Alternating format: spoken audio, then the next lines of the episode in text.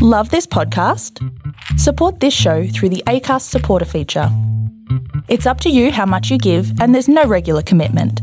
Just hit the link in the show description to support now. Hey, it's Danny Pellegrino from Everything Iconic. Ready to upgrade your style game without blowing your budget? Check out Quince. They've got all the good stuff shirts and polos, activewear, and fine leather goods, all at 50 to 80% less than other high end brands. And the best part? They're all about safe, ethical, and responsible manufacturing. Get that luxury vibe without the luxury price tag. Hit up quince.com slash upgrade for free shipping and 365 day returns on your next order. That's quince.com slash upgrade.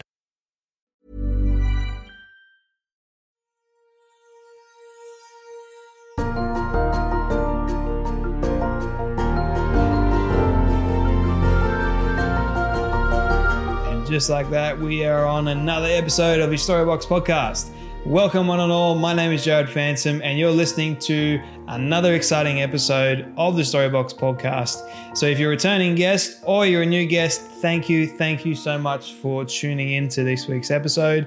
My people, I guess what? Like, I'm looking at all the the people that have actually uh, been listening, and we've got people across Australia, we've got people from uh, United States, Thailand, Kingdom of Jordan, United Kingdom, Philippines, New Zealand. We've got people all across uh, the world listening into the Storybox podcast. Now, that to me is amazing because we're only on the sixth episode so far, and I guarantee you 100%. I've been working really, really hard behind the scenes to bring special guests on with very unique and amazing stories so it can actually spark your interest. It's not all about me talking, uh, but it's also bringing them on, asking them unique questions, and getting them to share their stories. Okay, so uh, this week's guest is uh, very special as well because Natasje Garbers is a location scout.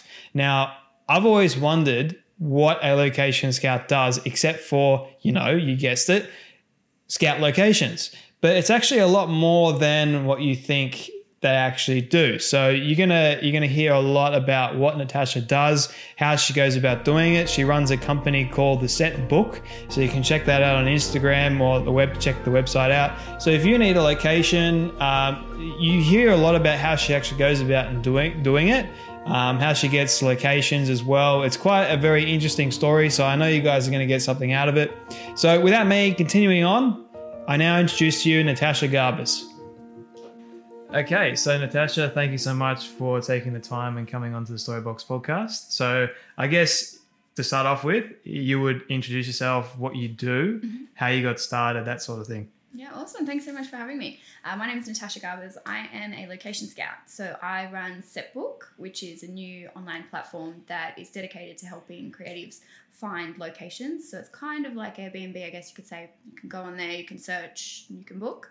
Um, but I also do a lot of freelance location scouting as well. So, um, and location management, kind of some of the requests that I get through are a bit more specified than what we've got listed on the site. There's only so much that I can really um, predict that people want because I mean every script is so different. Yep. So yeah, basically it's my job to go drive around and find locations, knock on random people's doors, and have conversations with them, and basically kiss ass. How long have you been doing that for? Um, I've only been doing it for about two years. And how did it all get started? Like, did you wake up one morning and say, I'm going to run set book and be a location scout? No. Um, I am a photographer. So I've been doing photography for about 10 years and I do a lot of commercial work. Um, but fashion was always like my passion in photography and I was really motivated, loved it. Um, I was doing a whole lot of editorials and I actually went over to London, Berlin, and Paris um, to shoot some stuff over there just for my portfolio. It was yep. kind of like a glorified holiday. Um, but Why not? Yeah, exactly, right? Um, and so I was trying to find locations in Berlin to shoot at, and I just loved the challenge. Um, I ended up finding this abandoned old, like Nazi um, wow captain's house. So it's like this big mansion. But I couldn't, I can only speak a really tiny bit of German, so I couldn't really get in touch with a guy. I just I don't know how I found it, but I stumbled onto it in a forum somewhere, and I got the makeup artist I was working with, who lived who speaks German, to contact him, and he basically charged us like twenty euros each to go in and shoot. No, is that a lot? no, that's like forty bucks Oh, to go in and shoot that's for the whole day. Yeah. so we paid like 120 bucks That's for the so whole good. day for the lot of us. Yeah. Um, so we went in there and shot it, and it was like this big abandoned pool, empty pool, like a cinema. It was amazing, and I, I really have always loved shooting on location. I'm not like a studio photographer. I'm, I kind of prefer the natural light. I prefer the challenges of locations. I think I'm the same. Yeah. Yeah, and um, I guess like the next that was a few years ago actually, like probably about a year before I started Set Book, and I ended up out in Pitt Town, just you know. Of all places. Way back, yeah. I was looking for a very specific location. I was looking for like long, dry grass, which every photographer obviously looks for. Mhm. Um, but I, I had remembered driving past an abandoned boat just on the side of the road, and I was trying to find it. And Pitt Town's really good for locations because it's got pretty much everything run down that you can think of. So I was driving around Pitt Town looking at old houses, um, like handwriting notes, dropping them in letterboxes, going, "Can we please shoot in your front yard?" Um, the day of the shoot came, and we found this beautiful pond that was all fenced off. So I was like, "I'm just going to knock on this person's door and see if they're they're cool with it. If no one answers, we're going in." Yep. Um, which I don't recommend. just, just an FYI. Um, so I knocked on the door, and apart from being a little bit freaked out, they were totally fine. Yep. Uh, so they're like, yeah, go for it. Just don't let the horses out. So we ended up shooting like in their pond. Um, and I was like, this is like pretty cool. I think out of all the things I have to do for photography, for shoots, editing, the whole thing, Hmm. like looking for locations is my favorite. I was like, maybe I can just, you know, do this. Maybe I can create a job. And then I kind of looked into it a bit more. I was like, oh my God, this is a job. Yep. So I guess Setbook started on that day when I was like just driving through Pitt Town with my music up and I was really feeling it and I was like, yep, this is me, you know, I thought I thought of business names, I thought of logos and everything and then um basically I'm just going to create something specific for photographers because there's a lot of film location places out there already. Um, but I learned pretty quickly that the photography market isn't um, amazing. And I know that from firsthand experience being a photographer is that I will do anything to work around an agency. I will use Google Maps to find a house before I pay a $600 agency Yep. fee. So um, photographers are a bit sneaky like that.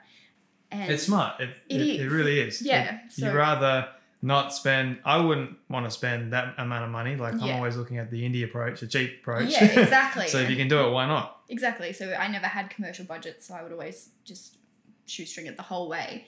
Um, so I pretty much made sure that Setbook was an indestructible fortress Hmm. where no matter what you try, you're not going to be able to find that location using Google Maps, using reverse image searches, nothing. So good luck, guys.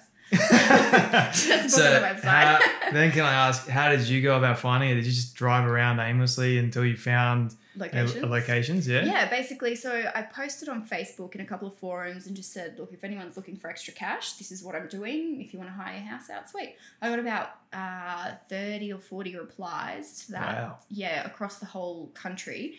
Um, so I've still got a fair few on there. That was a couple of years ago that I email regularly, um, but they haven't quite. You know, they they're in rural Queensland or Tasmania, so I haven't gotten around to going there and shooting it. And um, but you know they they're still there, and I email them often, going, "Do you know anyone in the area that has this?" So it started off with just the Facebook post, um, and then some letterbox drops, and then just basically as briefs come in, I have to you know try to find places that look like these. So any that get shut down, so I might give the production company ten options, they'll Mm. only pick one. The other nine, I try to sign them up to set Setbook so that we've got that option in the future. Wow. Yeah, we get a lot of word of mouth locations. That's good. Um, we had one client that was looking for a sandstone basement, uh, basement to make a bunker out of, Wow. and I had stalked someone for a previous project. That's one way to put it. yeah, I do a lot of stalking.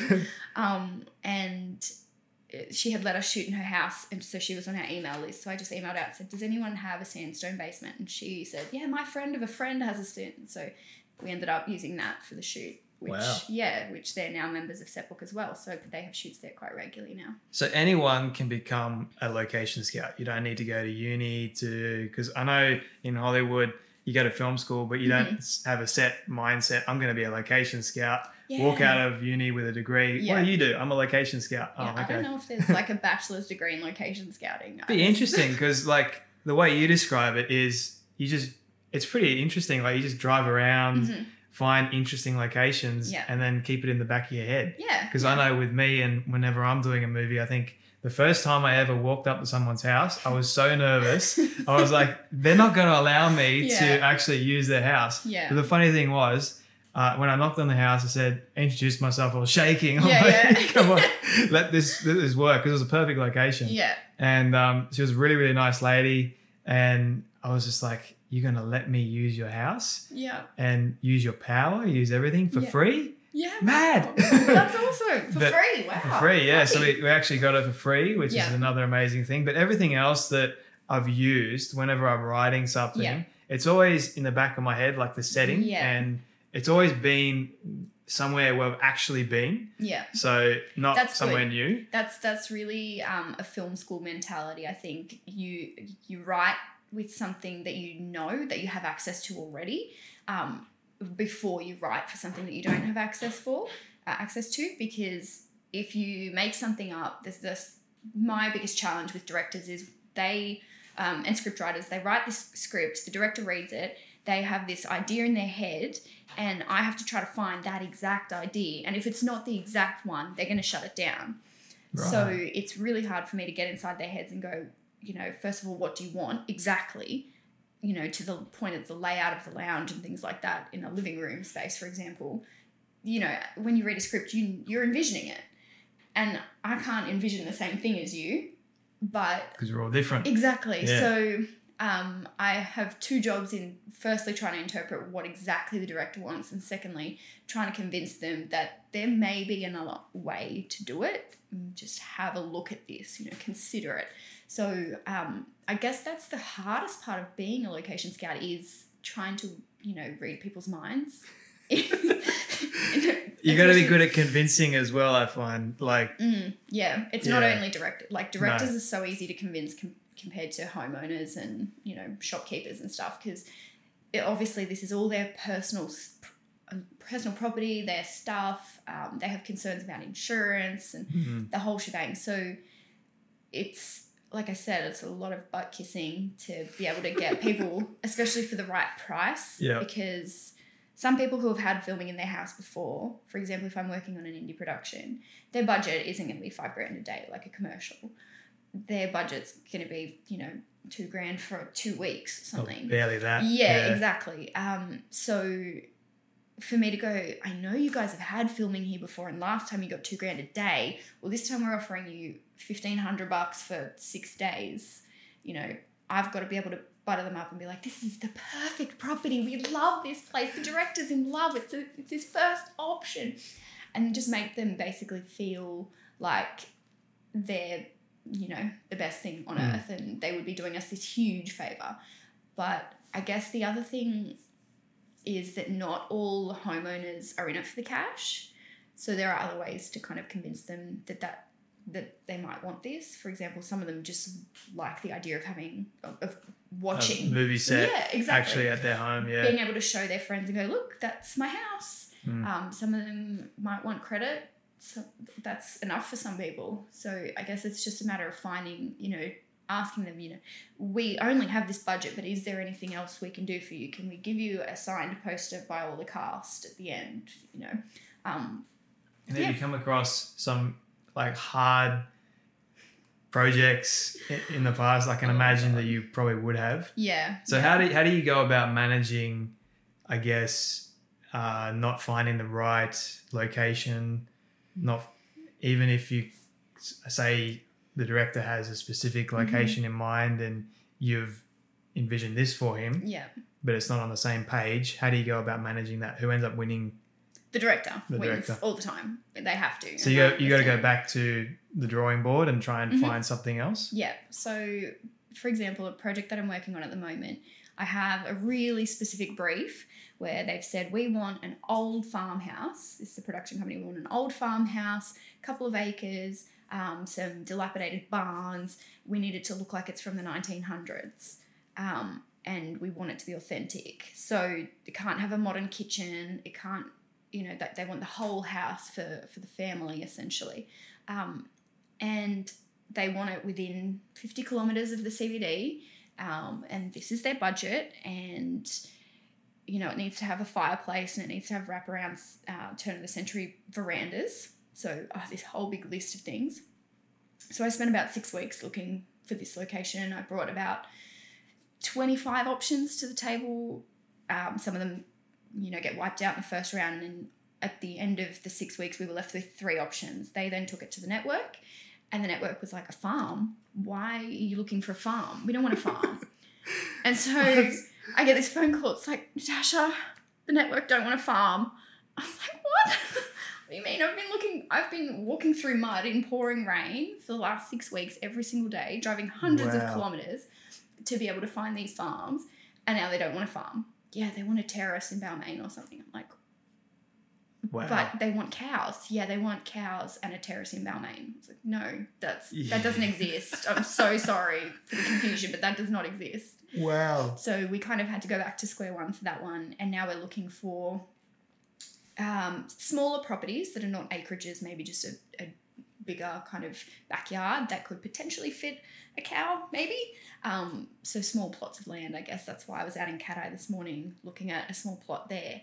But it's still got to have the wraparound balcony. It's still got to be able to be accessible by 40 crew and their trucks, and and um, the owners can't be living there because they're going to be shooting Mm. you know 24 7 so i'm having to ask these owners would you be willing to move out of your house for a period of three months while they film this show Wow. yeah so who, who kinds of sets them up? Do they set themselves up, or is it the production company that does that? it's different every time so it depends on the budget of the production company um, this one doesn't have the budget to set them up somewhere else Wow. but they do have a weekly like a pretty high weekly rate. So we kind of figure it, it's one and the same there. Whereas other production companies if the if the show is huge um, or if it's a, a feature film or whatever then they 100% have you know 10 grand 20 grand to set someone else up somewhere else for the three months six months whatever it is. Um, but i'm like that's next level stuff that's not yeah, Yeah. that's not your everyday production um, And do you get even still like you can't find a location? Do you still get paid for your time, or is it? Yeah, so um, that what I was just describing is through the freelance kind of stuff. So yes, I charge them a weekly rate for my time. Um, whereas with Setbook, we take a commission from each booking because the locations have already been found. Um, it's not as hard. I'm not spending as much time. We do still get inquiries through the site. A lot of properties that we don't have, which I can probably afford to spend an hour looking for for them in exchange for the commission that I would charge. Yep. But any more than that, I'm I'm having to turn people away and go, look, unless you want to pay me for a day, I will find you will get a location at the end of the day. You'll get at least five options, but I don't have the time to just be doing it for free. Mm-hmm. Because it, it, does. It's very time consuming as well. Mm. You probably have a lot of other clients that you got to manage too. is, yeah. So how do you go? How do you go about managing? Is it just you, or is you got a team of people? We've got a, a small team, so um, it's myself and my business partner. So he Mhm. does all the tech side, manages the website, um, but I do all the locations, and then I've got my assistant who helps me with the research and the kind of cold calling side of it. Um, she might go door knock sometimes if she's feeling brave. Door knocking's not the best strategy. Oh no, trust me. I used to do real estate, so Mm, door knocking was the worst yep. thing. Yeah. You just feel like you don't want to go up to someone's house, annoy them. Yeah. They're at home for a reason. Yeah, You know, exactly. they're relaxing, and Yeah. you're knocking on the door trying to sell them something. I know. And imagine being like, can I quickly just come inside and take some photos? Yeah, and then they're like, no, no, absolutely you can't. Some people are some people are more than willing and just trusting, but I think it's because for me personally, I'm not a very intimidating looking person. I'm not, you know, six foot covered in tats, whatever. um, I'm actually like, I feel like I look like I'm not threatening to them. So No. most people are kind of like, yeah, come in, come in. I'm like, no, I'm the one that's like, no, I'm not going to come in until someone knows where I am. I'll come back later. Like, So what, what's that like in terms of safety for you? as long as either my assistant or my partner or someone knows where I am. You know, I've got my calendar there for a reason. If they know where to start looking for the body, I'm sweet. I can go in. but um, but I won't ever just go into a random person's house without you know, first of all, having their contact details, and second of all, someone knowing where I am, Mm. because it, it is a risk. I mean, nothing's ever happened, touch wood. Um, um, and it's, I, I never feel unsafe. I mean, there are some areas in Sydney I wouldn't ever go door knocking on. Mount Druitt. Well, I wasn't going to name any, but yeah. Um, yeah, so I wouldn't ever go door knocking. I would do letterbox drops, make sure I have two points of contact with them first, you know, their email and give them a phone call so that both they know what to expect and I know what to expect. Yep. I mean, a while back I was looking for a location for a TV show and it was for, a, they wanted a drug den, essentially. So here I That am. would have been fun. Yeah, walking through, you know, houses that look like drug dens, assessing both the suitability for the the show as well as OHS. Like, uh, Yep. is this an actual drug den? Because if so, I don't think we should be filming um, so, I mean, places like that, while it's a little bit kind of like you know what you're looking for, but you have to understand that art department come in at some point and you don't need somewhere that, you know, has the graffiti on the walls and the Hmm. torn up couches. I can just look for a smaller place that's maybe a little shabbier. An art department can bring panels that are spray painted in rather than me trying to wade through. Yeah, Garbage. leave it, leave it to the art department. They got it. Exactly, exactly. So I'd rather risk their safety than mine. well, I mean, it's not even safety for them because they can just design stuff. It's not like Mm. they have to actually bring drugs to a drug den. Um, whereas if I go into the wrong location, maybe that is what I'm going to see. That's the props department. exactly, exactly. Good luck with that, guys. Yeah. I mean, my, my uncle, is a special makeup effects artist. Oh, like yeah. he's, he's worked on many, many big projects from Matrix, Wolverine, Nice. all that sort of fun stuff. Yeah. And he's brought me on a couple of film shoots. Mm-hmm. Like one of them specifically was uh, The Osiris Child, and they filmed it down in Penrith. So Mm-hmm. that thing you were saying before, tall grass, they were looking for that same thing. Yeah. But they actually had the prop department and they actually got bundles of hay Oh, nice. and they wrapped it together. And so part of the field was missing, but they actually added those bundles to make it look like it was actually full. Oh, and they just used trick photography yeah, during the shoot. yeah. And then later on in post, uh, when I was watching the shots back, I'm like, I was there. That does not look like that. I remember. yeah, it's amazing what um I mean, I really love that in film everyone's got a role and everyone knows what their job is. It's so different from photography. 'Cause in photography there's no there's no laws really to, Mm. to govern safety. There's no uh, you know wage um there's no oh God, there's not even a job description half the time. Half the time, as a photographer, you're the stylist as well. You're making sure that everyone's trying to be safe, and you know you're climbing fences and You're the gaffer. you, you are literally everything. So Yeah. I love that film works like a, a team and everyone knows their role and everyone knows it so well and their positions are so specialized. Mm. Yeah, I love it. It's Have you ever had a producer that's really, really difficult? Is it more the producers or is it more the actual production company? Because the production company Mm, has a team of producers like Yeah. execs and the Yeah. ones that are financing it yeah, that have usually the final say. yeah. Do you ever come across? Not really. No? It's usually the directors. Wow. yeah, I mean because the producers are putting all their trust in the directors. Yeah. Um, and they're as long as the producers are kept in the loop, usually they're pretty happy to go ahead with it. Some some executive producers kind of want to get involved with the decision making side of it. Some of them are happy to just let you do your thing. Um, but uh, I mean, on the bigger productions, the executive producers have a lot more say, and so do the producers. Uh, and the directors have less of a say, I guess. But at the end of the day, if the director doesn't like it, the location, Mhm. then you're not filming there. You just not. It's just not going to happen. Okay. Now going back a little bit more to, I guess your photography. Mhm. Did you always want to do photography or? Well, when I was a kid, I wanted to be a marine biologist. Oh wow. so I went a long way away from that. Um, but as soon as, pretty much as soon as I finished school, I got a job in photography, and I kind of realized, yep, I love it. It's Mm. awesome. Um, I think it was. I'm a very creative person. I like working with other people. I always feel like when you work on a film set or you work on a photo shoot set, that you you all arrive as strangers at the start of the day, and then by the end of the family. day, yeah, Yeah. you do because you go through this what I honestly think is a traumatic event. it is. it really i mean so much goes wrong in a day and everyone just has to handle it and th- i've never had a shoot that's just gone flawlessly Mm, Um, Me either. yeah so you all have to work together to, to basically get through the day and and that's a it's nice to have that feeling at the end of the day and go that person's my friend now Mm. whether they like it or not like they may not feel the same about me but i i I feel that way yeah, about them. Yeah. exactly. And I mean, I with a lot of the people that I've worked with, I can go, you know, back four years, pick up the phone and call someone that I haven't spoken to in four years and be like, hey, remember that time we did this?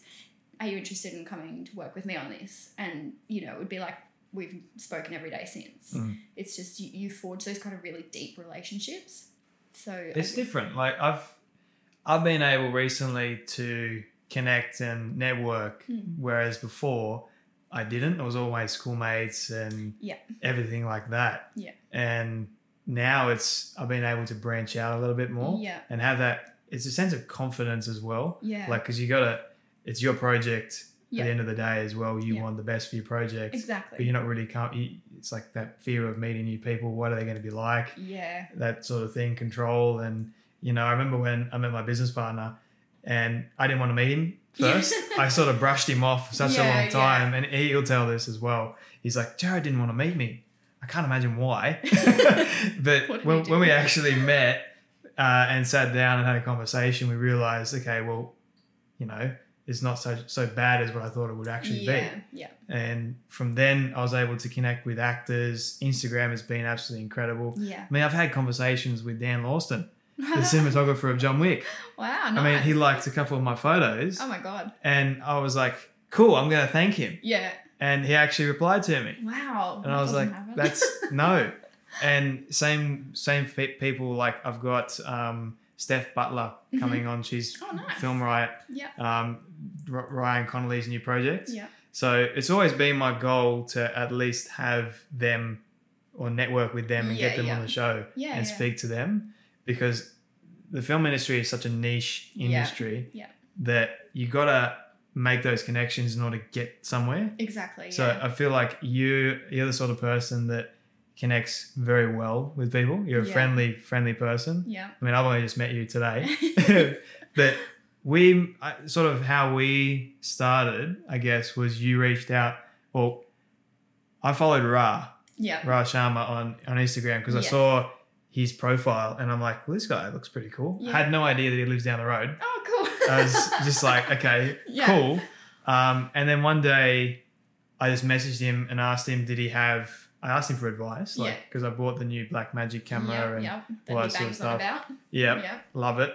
But I had no idea. Like Yeah. I was a complete novice. Yeah. And I saw this this guy Ra, and I'm like, I'm gonna ask him. I'm gonna see if he's actually going to reply to me, and he yeah. replies. Yeah. He we always just have- replies. Yeah. Have a full conversation. yeah. And then I asked him, "Do you have lights?" And he Mm. said, "Yep." And I'm like, "Can I borrow a light?" Yeah. And I'm like, "Where do you live?" And he's like, "Just down the road from me." I'm like, "That's mad." I love it. Making that kind of connection Yeah. that they're not always out Yeah. Exactly. out way far away from you. Yeah, exactly. And So- it, even if if they do, people are so willing to go out of their way to help other people. Um, like I mean, you see it a lot on Facebook as well in in the film groups where people are like, "Oh my god, I need this prop. Does anyone have it?" Mhm. And then someone's just like, "Yep, come pick it up, easy." And it, it's never too hard. Sounds like my house, except my dog's small and yaps. What's your dog?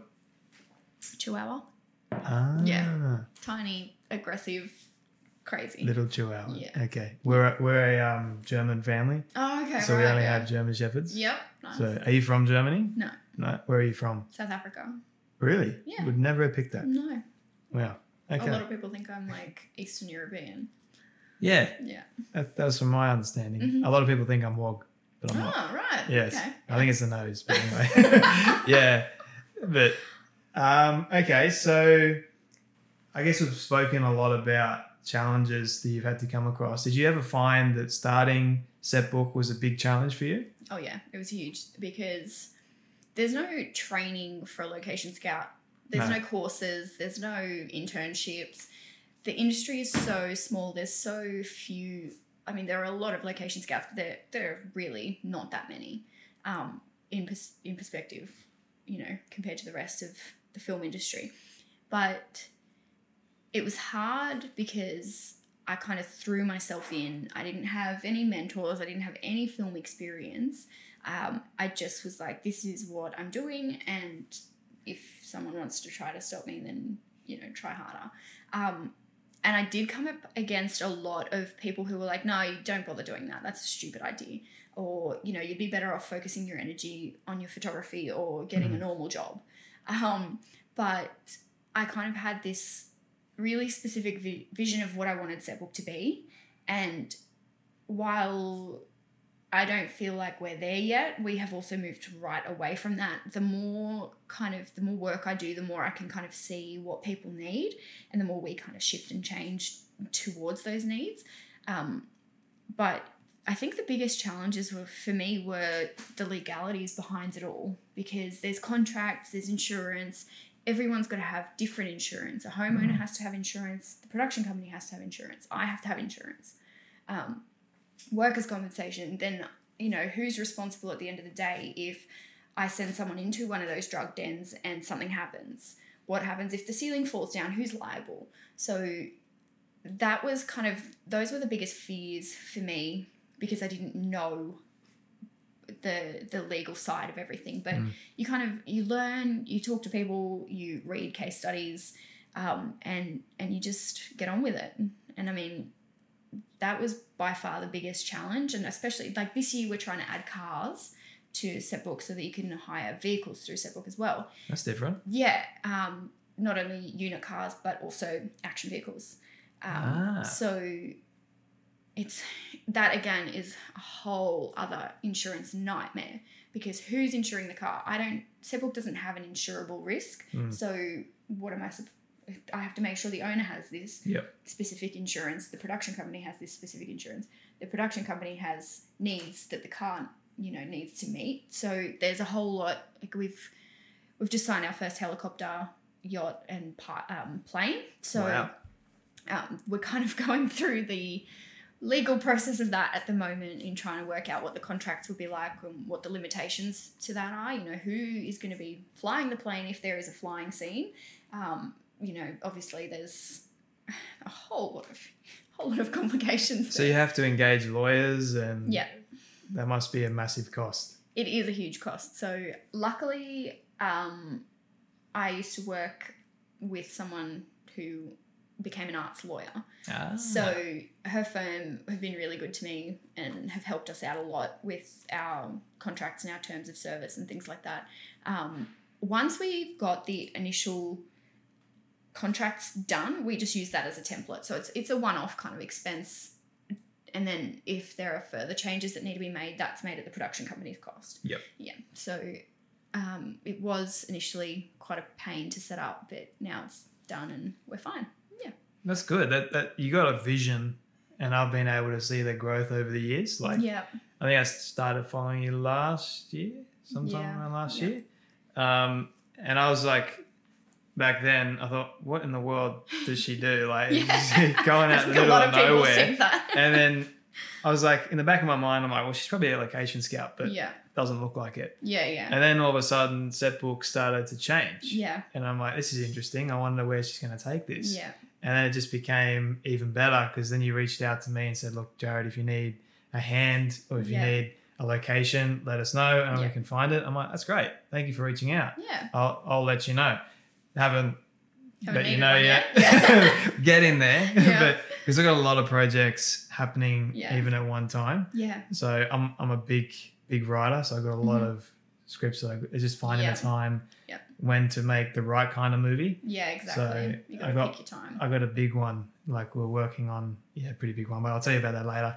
Um, but yeah, like in terms of um, your photography, so you still do that as well. I do. So Setbook's kind of at a point where it's rolling along pretty nicely, um, but I do also like money. So I still shoot.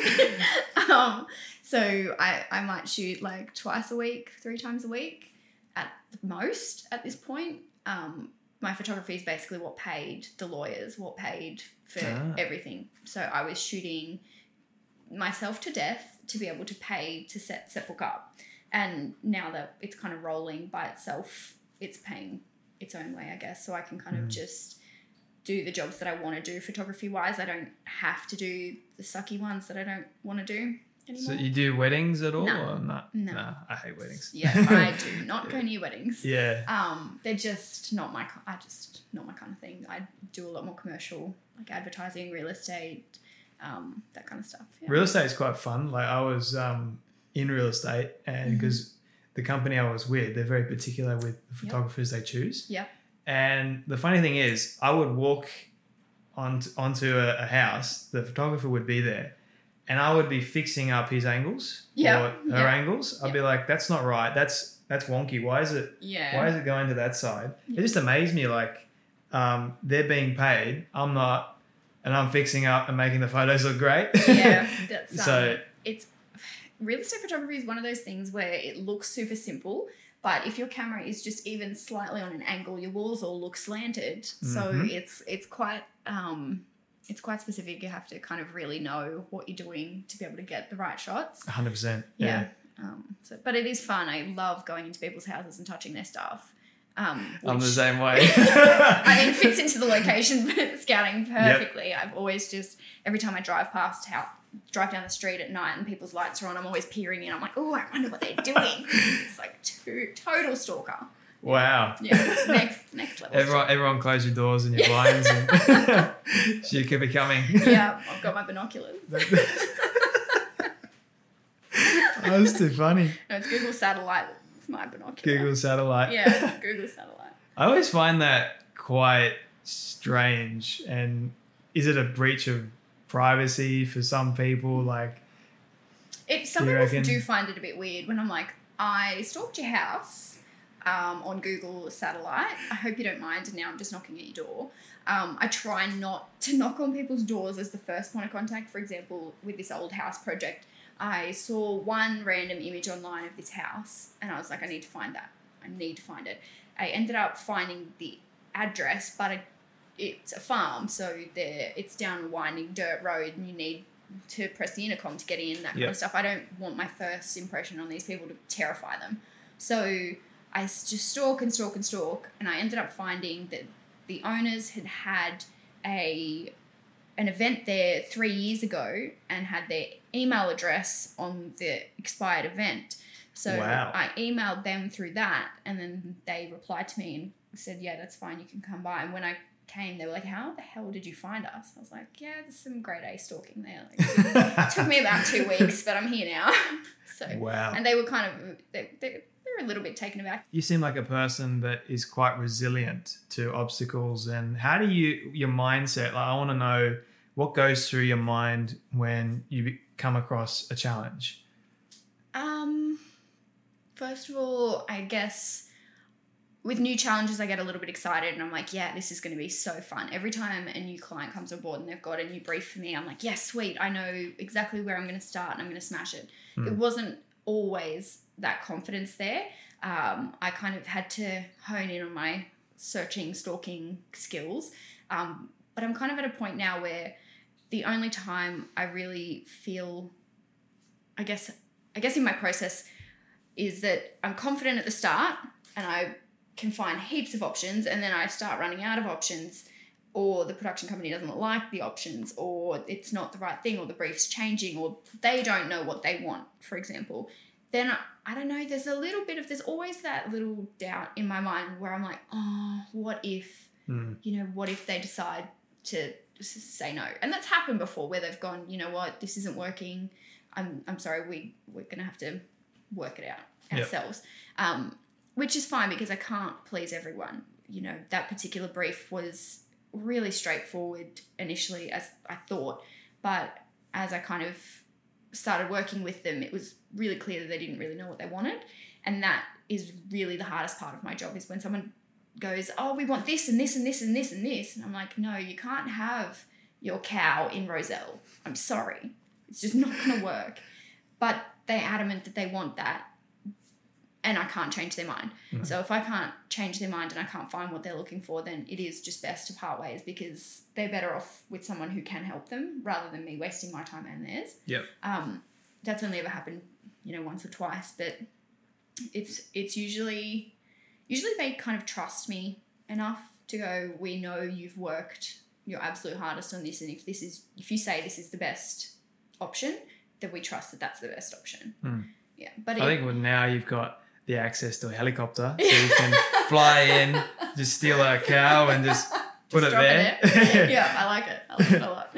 Um, yeah, no. So I mean, it's there are a lot of challenges because uh, the production company. I might present an option to them and they love it. They absolutely love it. And the owners are 100% in. And it gets to two weeks before production starts and something happens and the owners all of a sudden, no. Yep. You know, um, and then we're back to square one and I've got to go scramble back to our backup options or our option two, option three. And then we've got to get contracts sorted, you know, a week before the shoot, which isn't ideal because No. everyone loves to have things locked in in advance. Um, but it, it does happen. For example, one that we had locked in a couple of weeks ago, their mother had a stroke. And that's just, it's out of our control. And we completely understand that, you know, this stuff happens and it's unfortunate. But we have to, you know, the show must go on. So we've got to go race around and do that again, do the whole thing again and get get it through level one, level two, level three, and then finally approved. Yeah. So, do you recommend after being a location scout for two years, do you recommend people do it? I think so. I think it's it is really fun.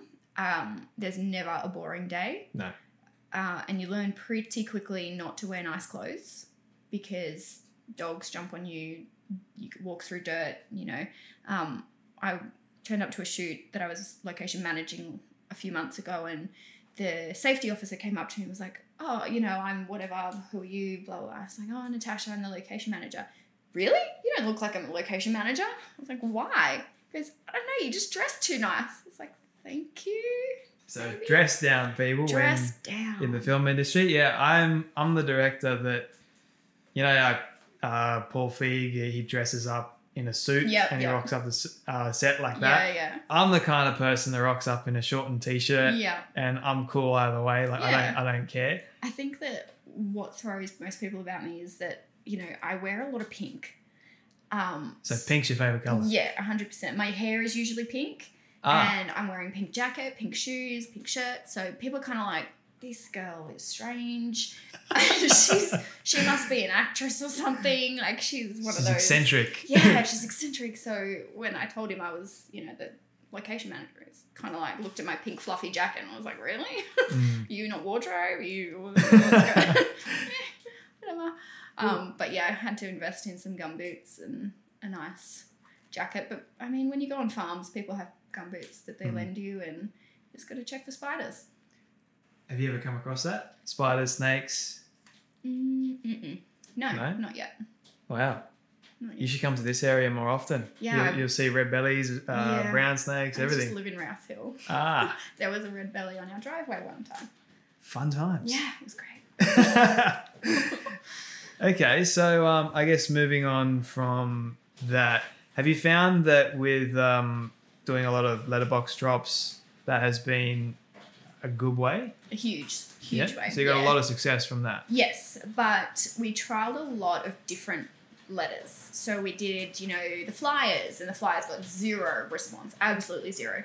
Um, the most response I've ever had is the handwritten letters. Everyone calls me back on a handwritten letter, but I just don't have the time to be handwriting a thousand letters. No. Um, so I've kind of got it down to a fine art where I've got my my letter, which is as personal as I can possibly be to a stranger whose house I want to go inside, um, and basically again just kissing butt, which is ninety nine percent of my job, and just telling them how great it would be and how much we love it and we think that it would be an asset to the to the shoot, and I reckon we maybe have like a forty percent hit rate, which Wow. is still pretty impressive considering it's still class junk mail. Yes. Um, so, um, I will only put letters in junk mail letterboxes if I'm really desperate and it's handwritten, um, and if the house is absolutely perfect, or if not, I just tie it to their front door or slide it under the front door so that they really get it. That way, if they don't call me back, I'm like, okay, they're definitely out because they've definitely received that.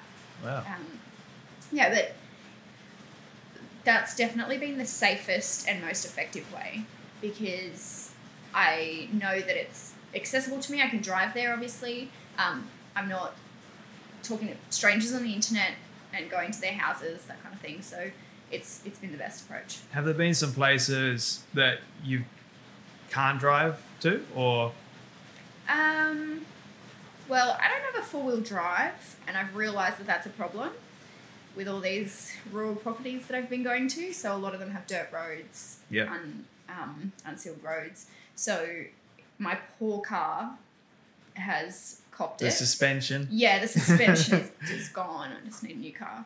Um, but I mean, like we get a lot of inquiries from Melbourne and Queensland as well uh, f- for Brisbane, and I can't go recce those places. Mm. You know, it's too expensive for me just to fly up. So, I mean, ideally, we'd like to expand and get a location scout in each city, but we have to be realistic about where the demand is. And at the moment, we're focusing on Sydney because we can barely keep up as it is.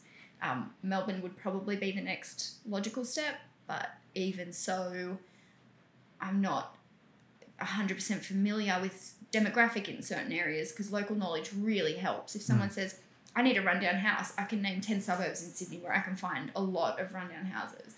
If they want a really affluent house, I can name, you know, all the eastern suburbs. Just, I know which areas to hit Yeah. to be able to find, you know, the demographic of the house that you're looking for. Whereas in Melbourne, I don't, and in Queensland, I have, you know, a limited, no, limited knowledge. Um, and the other thing is as well, these areas change so quickly. If you if you're not getting out there regularly, you're not going to see what's happening. Like for example, we have one listing which is um, our Bohemian um, Lounge in Sydney, and that's in Camperdown. When I went there and I recce it and I took the initial photos, it was amazing, flawless, loved it, great parking, everything. And then um, two months later, someone called me about it and said, "We want to book it. Can we go recce it?" Yep, cool. They called me back after the recce and said, "There's construction across the road. We can't film there." Wow. And you know, it's things like that that the owners don't understand. No. They, they're not going to know that you need silence, um, or at least close to. And they didn't think to tell me that there was construction. So unfortunately, that didn't work out because there's construction. But it happens so often just with little things. Like in Badgerys Creek, we were looking for a uh, road, a quiet road that we can uh, shut down. Yeah. It's now an airport. Yeah. So we can't get anywhere near it. Yeah. Wow. So- That, that's all fascinating because uh, as someone like myself, I wouldn't have even thought of any of that. Like anything that you just told me, Yeah. it doesn't really cross your mind. Like you Yeah. try and think of plan B, plan Yeah. C, and but everything's just going to go wrong. Exactly. If, if it is going to go wrong, it will. Exactly. Um, and I mean, that's what the recce's are for. It's so that you can iron out any problems, be as prepared as possible. Hmm. But sometimes the problem's just too big. And if it can be avoided in the first place, then why not? Have you ever come across a problem you couldn't fix? Hmm. No. No? Not, Like, I mean, nothing that comes to mind. Most of the problems just means you've got to find another location.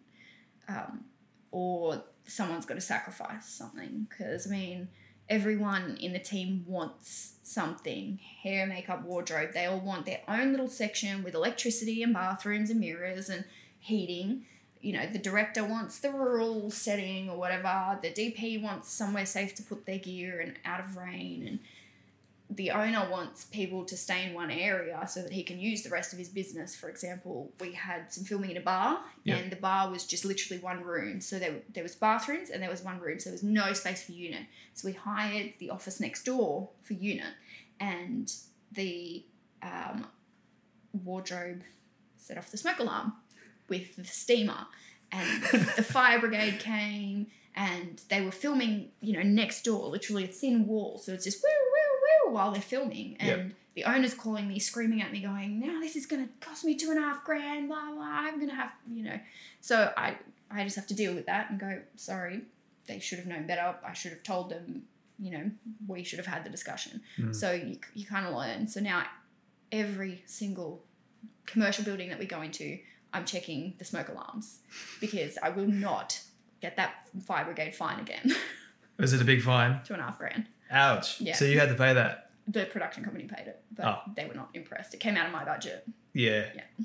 Ouch. So big loss. Yeah, yeah, Well- huge. They, they always say like if you make mistakes, you learn the most from. Yeah. And financially speaking, you Oh, yeah. definitely Yeah. won't make that same mistake No. again. No, I will not. So Yeah. So at least if I can just be clear with people and go, this is where the smoke alarms are, you need to seal them off or get them shut down, then it's kind of out of my hands because Yeah. I've told them. And if they choose to ignore me, then, you know, or they forget or whatever, then that's not on me anymore. But are you actually on set as well? sometimes, not as often as I'd like to be. Um, but sometimes you just don't need a location manager. Hmm. Um, if the if it's a Setbook listed property and it's the owner's first shoot, they I always encourage them not to be there, not to hover around while people are filming. Um, so if it makes them more comfortable, I'll go. Um, but for most productions, no, unless there's something specific happening, like they're you know re having to re-turf the grass or they're knocking down a wall or they're painting or some kind of big huge thing is happening then i will insist that i'm there. Hmm. Road closures are another one where i usually because that's my relationship with council that i've used to be able to get them to shut that road and they will need you know pe- people will walk through. So everyone's already got a job. If i can help them by go, you know walking people through when it's safe for them to walk through so they don't get hit by you know action cars and stuff then yes i there's some things that i won't let it slide and some things that i'm just kind of like yeah you can do what you want it doesn't matter Yeah. Have you got relationships with all councils or Most of them, yeah. Yeah. So I, at the very least, know who the contacts are and how difficult or easy they are to get a hold of. Mm. Um, their fee structures are all online, and it's changing all the time anyway. But it's um, it's always nice to be able to call someone and go, "Hey, what are the chances of this if we put an application through today?" So, for example, we had a shoot two weeks ago where we had to close, not close a road, but close a lane on a road. Yep. So the production company wanted a traffic light in the shot, and we obviously, you know, roads with traffic lights are not small roads. So we picked one in Newtown that we thought was relatively quiet. It was just a pedestrian light. Newtown's quiet? Well, I mean, they wanted somewhere within the city. So Yeah. Newtown, I was kind of like, it would be Newtown or Tempe, and Tempe was too much of an industrial area, so I thought they'd say no. And I figured, given that we were shooting outside of peak times, we were shooting from like 11 till 1, Yeah, that that's usually the best. yeah, that that they might say yes, and the RMS shut that down so fast. They're like, there are 400 cars going through there every hour. That's just not going to happen. Um, so we ended up picking somewhere in Kellyville on Green Road, and um, they, the council said yes, RMS said yes, and I had only received the brief on the Sunday, and the shoot was on the Friday, and it's usually 10 days minimum to close for, for traffic light stuff or traffic stuff because the RMS is not Yep. equipped to kind of deal with too much fast paced stuff. So the production company paid a lot more to expedite things um, because they didn't have the time. But I, you know, did have the conversation with them and go, now you know for the future, plan in advance. Don't call me the day before, call me a week before. Um, but just having a, a relationship with council meant that I could call her and go, hey, what are the chances that you guys would let this through so quickly? She was like, put the application in now, and um, even if this is your backup option, put it in now, and I will start processing it immediately. Same thing happened for um, uh, national no Crown Land. Crown Land are really easy to deal with. Yep. Their, um, their website says it takes two months for them to process film applications, but um, we had a student from Sydney Film School who needed to shoot on Crown Land in you know three weeks. So um, I called the person that I know there, and they were like, "Okay, put it through right now. Put it through under your name, and then we'll process it and then change it to her name." So um, because we put it down under a company name, it sped things up, and uh, they're really good. They actually have an office office out in Dubbo that handles all of that stuff, but then just needs approval from the metro uh, Yep. offices. So within two weeks, they had approved it and Wow. given us a uh, instead of just allowing them to film for a day, they gave them a week and they can go back anytime in that week and film. That's incredible. Yeah, so it was it was really good turnaround time because it only took about two weeks, including application and everything. Wow. And on Green Road, that was just off like next to Wrights Road, that set of lights.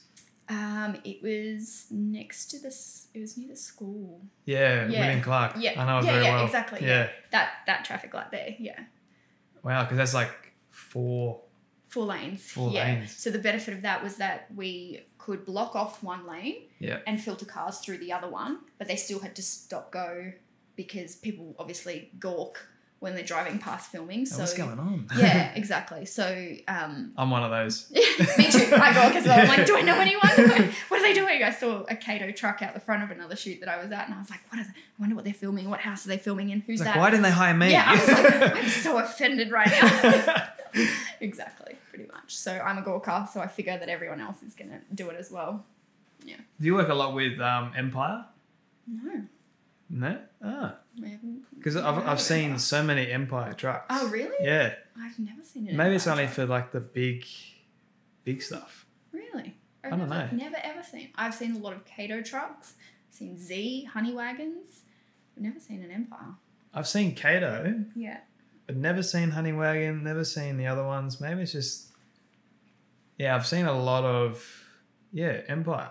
Like we had Empire Yeah. with the Osiris Child. Yeah. Sci Fi Volume 1 down in Penrith. Yeah. So they did like big catering Yeah. and Yeah. Right. makeup trucks, all that fun stuff. Never ever seen them. Never dealt with them. That's interesting. Okay. yeah. Because I thought they were the only one, to be honest. Oh really? They're like the big one.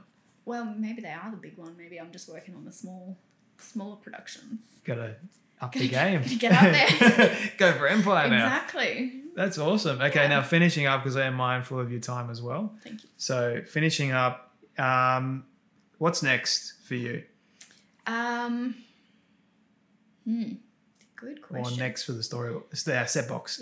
Um, so for Setbook, obviously there's the cars that we want to get as well, and then I guess the next level after that would be kind of agency representation of crew. So we're not looking at actors or models or anything like that. We're looking at you know gaffers, runners. I like that. Yeah, Yeah. because there's not. I mean, there's a couple of places that do it, but it's. I think everyone that I see is always asking for crew, um, and if we can work out a way to make it affordable for people to be agency represented, Mm. you know, they're not missing a huge cut of their pay, um, because everyone wants work, and the work is there. It's just being put in contact. So Yep. I think. We've, we're going to get our houses sorted first. Our locations, we need 100,000 more of them. Um, we are then going to do our cars, our choppers, motorbikes, boats, yachts, the whole shebang, and then we'll probably look in a couple of years at doing Planes. crew representation. Yeah, we've, we've got the planes. We've got a couple of planes already, um, and then I guess after that, uh, we'll jump across to New Zealand. Yeah, and then Southeast Asia. So you've got a is a is a five year, ten year plan. It's was initially a five year world domination plan. I like it. Yeah. So Good. I don't think we'll ever aim for the American market because it's really saturated. Mhm. But uh, Africa, Southeast Asia, and Europe are pretty untouched at this point. Do you come across a lot of competition? Uh, there's new ones popping up every day that Mm. I'm kind of like, oh, where did you come from? um, but I think that they are tr- they're all formatted very differently to us. So there's a lot more of the Airbnb kind of peer to peer style platforms now.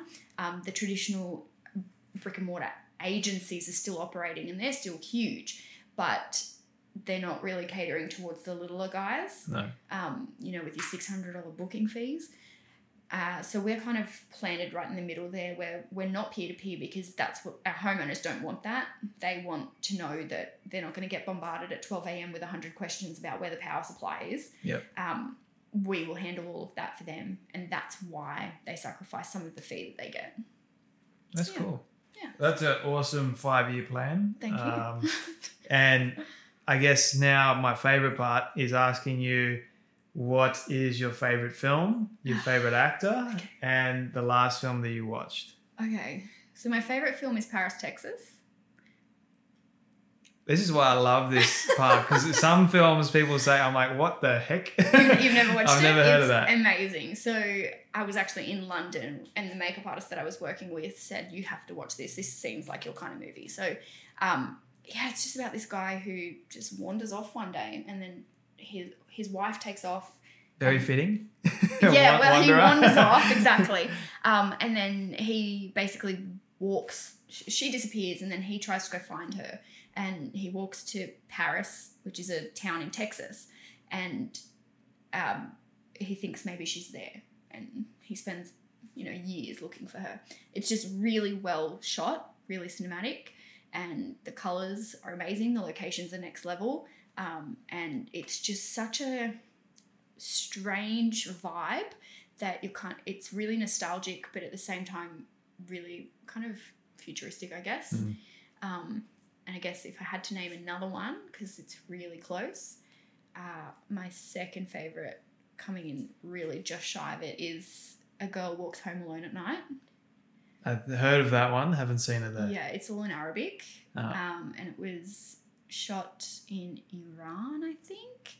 And it's basically about a feminist skateboarding vampire.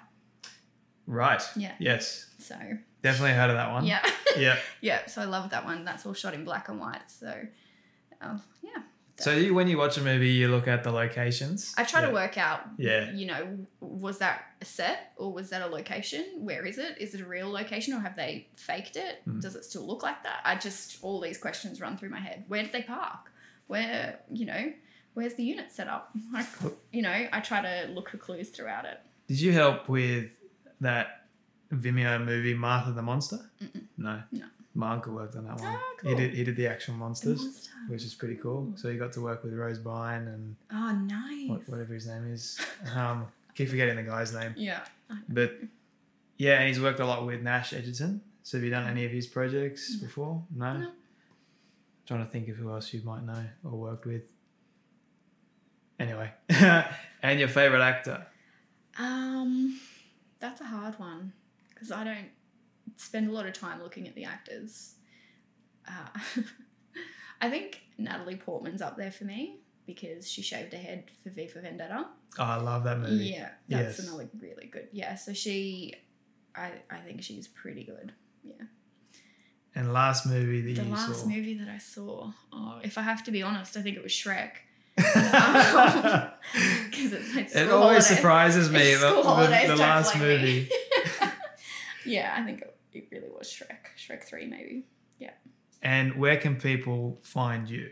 Uh, our Instagram handle is the underscore setbook, and the website is setbook.com.au. And you personally, you don't have your own. Yeah, I do. So mine is my Instagram is underscore Natasje N A T A S J E. Um, Yeah, it confused me too. yeah. it confuses everyone. Um, yeah.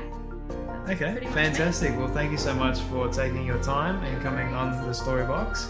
I know because the set box and the story box it kind yeah, of yeah, with my it head. does kind of yeah. But really appreciate you sharing knowledge and insight and sharing stories first and foremost about location scouting. Well, So thank very you so different. much for having me. No worries. fun. Well, there you go. That was the end of Natasje's stories. So thank you so much, Natasje, for coming on to the Storybox podcast and sharing those stories with us. Really, really do appreciate it.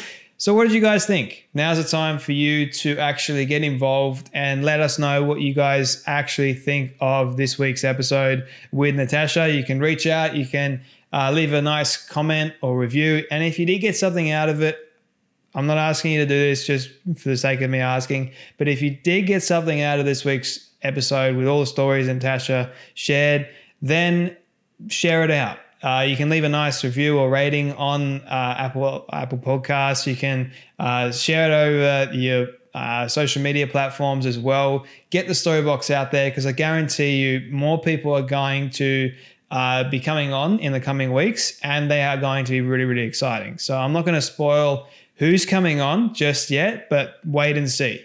Uh, there's going to be some very, very interesting stories coming up uh, very soon. So, anyway, guys, um, just a bit of housekeeping as well as you do if you made it to the end of the of the, the podcast. Really do appreciate it. So, um, you can follow us on Instagram, uh, the Storybox Podcast. You can also follow us on Facebook as well. Um, give it a like, give it a yeah, do whatever you want to do. Um, leave a comment. That that sounds good. And until next week, guys, don't forget to share your stories out there. Okay. Have a great one, guys.